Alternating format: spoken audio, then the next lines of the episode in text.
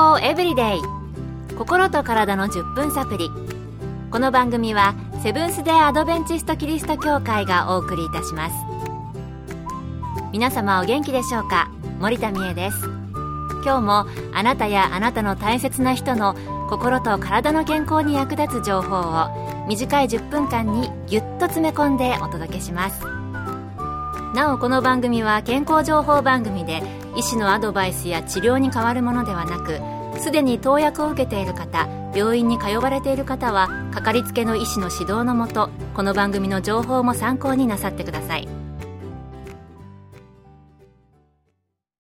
ハイキングや運動会などで足をひねってグキッいたやっちゃったという足の捻挫。あなたも一度は経験があるのではないでしょうか。実は私もありますこれから運動や外で活動する機会が増える時期です。捻挫の正しい処置法や予防法知っておくと役に立つのではないかと思います。そこで今日のトピックは捻挫です。今回はアメリカの理学療法博士ケイティ山室さんに伺いました。A sprain is an overstretching or tearing of a ligament. 捻挫とは不自然にひねることで人体が過剰に伸びてしまった状態または裂傷してしまった状態を言います。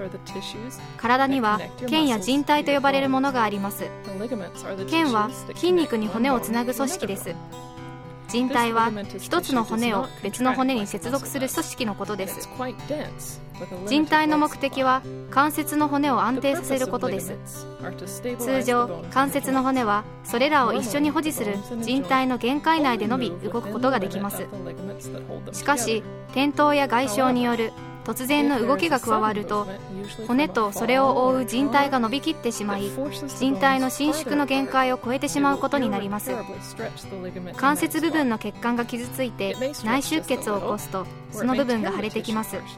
体のどこの関節にも起こる可能性がありますが足首や指などに多く見られ突き指も捻挫の一種です。スポーツのほか転んだり高齢者が階段を踏み外したりして起こるケースも少なくありません。また慢性の捻挫もあります。これは突然の事故ではなく関節の繰り返しの誤った使い方や動作が原因です。最も一般的な捻挫は足首と手首の関節で発生します。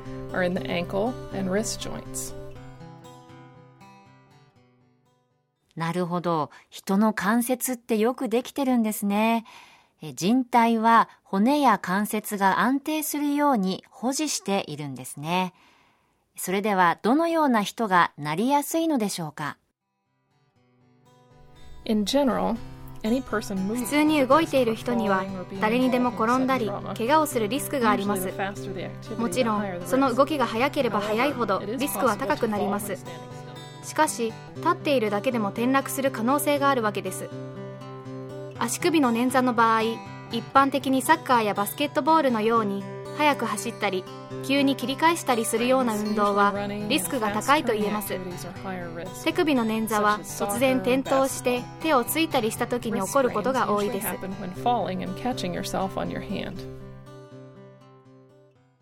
そうですよね。足をひねること誰にでもあるかもしれませんよね。私の知り合いはただ歩いている時にうまくバランスが取れずに足をひねって捻挫していました。え彼女はハイヒールを履いていたからかなと思うんですけれども、私はハイヒールじゃなかったけども、階段を降りてる時になっちゃいましたね。健康エブリデイ。心と体の10分サプリ。この番組はセブンス・デ・アドベンチスト・キリスト教会がお送りしています。今日は捻挫についてアメリカの理学療法博士、ケイティ山室さんのお話をご紹介しています。それでは、どのように治療したらよいのでしょう？引き続き、ケイティ山室さんのお話です。Since sprains from sudden falls or trauma are the most common, 転んだり足をひねるとき骨折など他の問題が併発している場合がありますが今回は捻挫に限定してお話ししたいと思います。捻挫をしたらすぐに次の4つのステップを実行してください。英語ではライスの4文字で覚えます。1つ目の頭文字は R レスト休むという意味です。患部を動かさず休ませることです。もし足首の捻挫ならまず足首を使うのをやめてください。2つ目はアイシングの愛で冷やすことです。氷があれば一番良いですがない場合は冷凍庫の冷凍食品などで患部を冷やしてください。20分ほど冷やすと良いでしょう3つ目はコンプレッションの C で押さえることです。弾力性のある包帯やテーピングで巻くことで腫れを最小限に抑えることができます。そして最後の4番目の E はエレベーション上に上げるという意味です。捻挫した患部を自分の心臓より高く持ち上げます。足首なら横になって足を上に上げるようにします。これによって腫れを抑えることができます。最初の24時間は捻挫した患部を高くします。そして3日は捻挫した関節を使わないことです。関節を動かし始めるのは3日後。それまでは十分に休ませることです。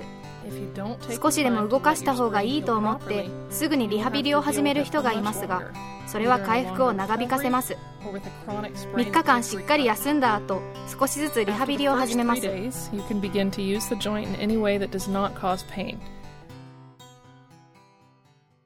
えー、ライス R ですね。レスト休んでアイシング冷やしてコンプレッション抑えてエレベーション上げてですね。ライス。覚えやすいですよね。それでは予防するためにはどのようにしたらよいのでしょうか。ケイティ山室さんのコメントです。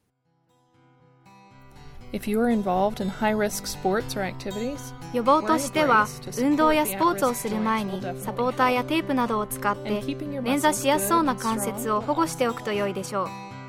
そして普段から足首手首など関節の周りの筋肉をトレーニングして強化しておくことが大切です。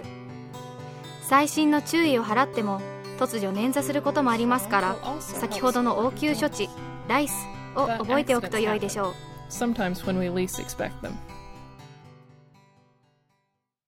ということで、捻挫は子供から大人まで誰にでも身近に突然起こる可能性があります。捻挫の応急手当の4つのステップ覚えていざという時に活用できるようにしたいと思います今日の健康エブリデイいかがでしたか？番組に対するご感想やご希望のトピックなどをお待ちしていますさて最後にプレゼントのお知らせです今月は抽選で10名の方に東京衛生病院の減量講座レシピブックをプレゼント。お腹いっぱい食べられる美味しい原料メニューが146品掲載されています。ご希望の方はご住所お名前をご明記の上郵便番号241-8501セブンス・デ・アドベンチスト協会健康エブリデイの係。郵便番号241-8501セブンス・デ・アドベンチスト協会健康エブリデイの係までご応募ください。今月末の消印まで有効です。健康エブリデイ心と体の10分サプリこの番組はセブンス・デ・アドベンチスト・キリスト教会がお送りいたしました。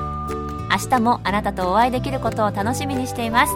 それでは皆さん Have a nice day!